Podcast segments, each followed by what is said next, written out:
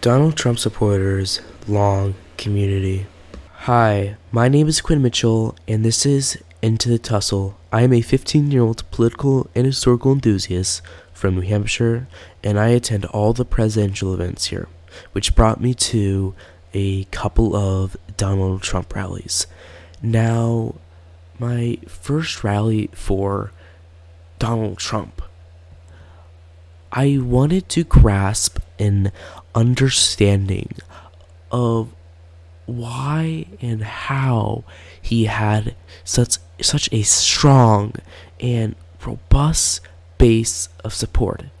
The level of this support is almost entirely unheard of um, in the history of American politics, and many people, including myself up to that event, could not even fathom how he had that. So that was something I really wanted to understand.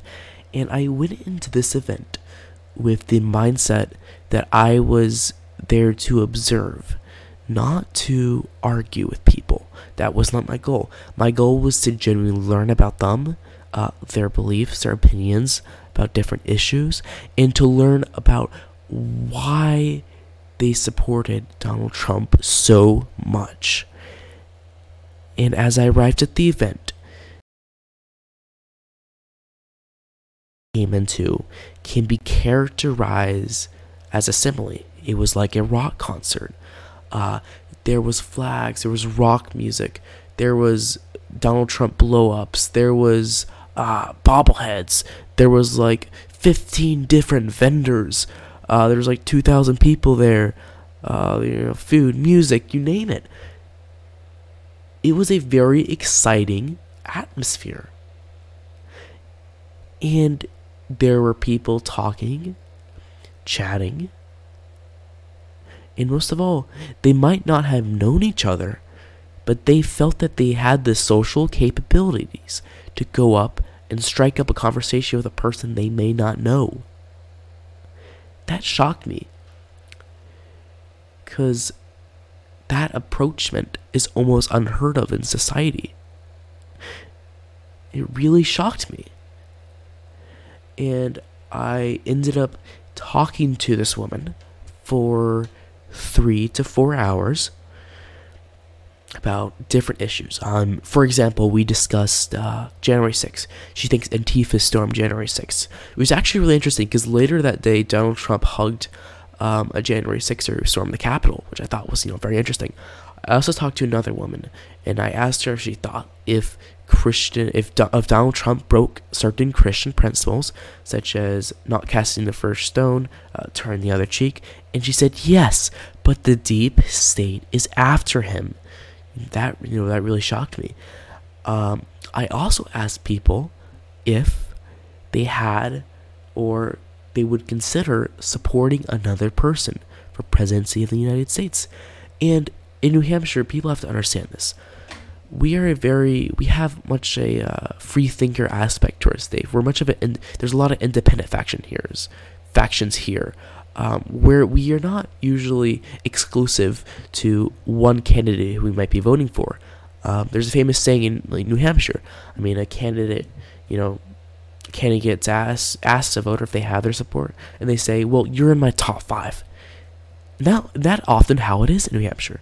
You have your top three, you have your top five, it is seldom seen that you ask a voter and they only have one choice in their minds. And at that event, I asked several. That one choice was Donald Trump. They'd have a single other person in their mind.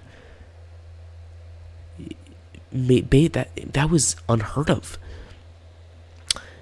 And the people who did not get into the event, they were perfectly happy as well because they were able to go out to bars in their red attire, socialize with people who they may or may not know, and have fun together.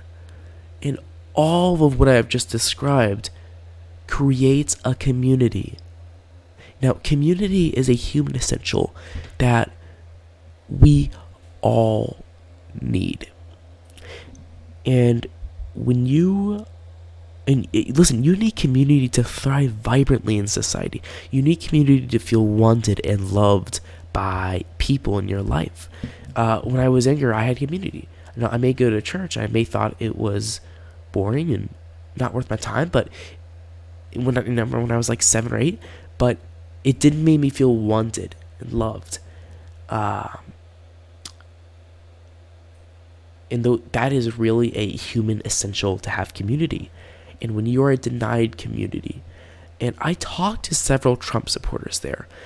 They felt shunned, degraded for their thoughts and views on different issues because people just would not talk to them. And they couldn't find community in everywhere. The community that was there in their towns had been denied to them due to their political stances and they had to seek community elsewhere where their views and opinions on different political matters wouldn't be shunned or degraded. And they wouldn't be degraded for it. And they found community in Donald Trump. And Donald Trump really portrays himself as a political uh, outsider. You know, the establishment hates him. And he has managed to build up this robust base of support from his charm, his charismatic personality, which we will get into later. And he has managed to build up this community of different like minded individuals. Now, these people, they don't want to disagree on everything. They want to talk, they have fun, they want to slam the woke left together, and they are able to socialize in this community they found where their thoughts and views won't be degraded or shunned by society. Now, to the second point Donald Trump is very, very charismatic. Now, to my liberal audience, let's keep in mind charismatic does not always mean good. You can use it for evil. Adolf Hitler, Benito Mussolini, Bill Clinton, Donald Trump were all very charismatic people. The first two were objectively terrible, terrible people. What they did, it can't even be described. But the latter two, Bill Clinton, Donald J. Trump, you can subjectively call them good people. What they did in power was used for good not evil. And they were able to harness their power through this charismatic personality and through this vibrant community of people they had built up.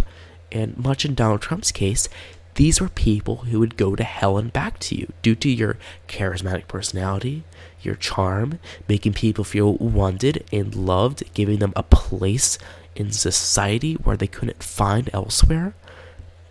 And I have really just described what makes Donald Trump so loved by that 30% in the Republican Party and why he will forever have this robust base of support who would quite literally go to hell and back with him.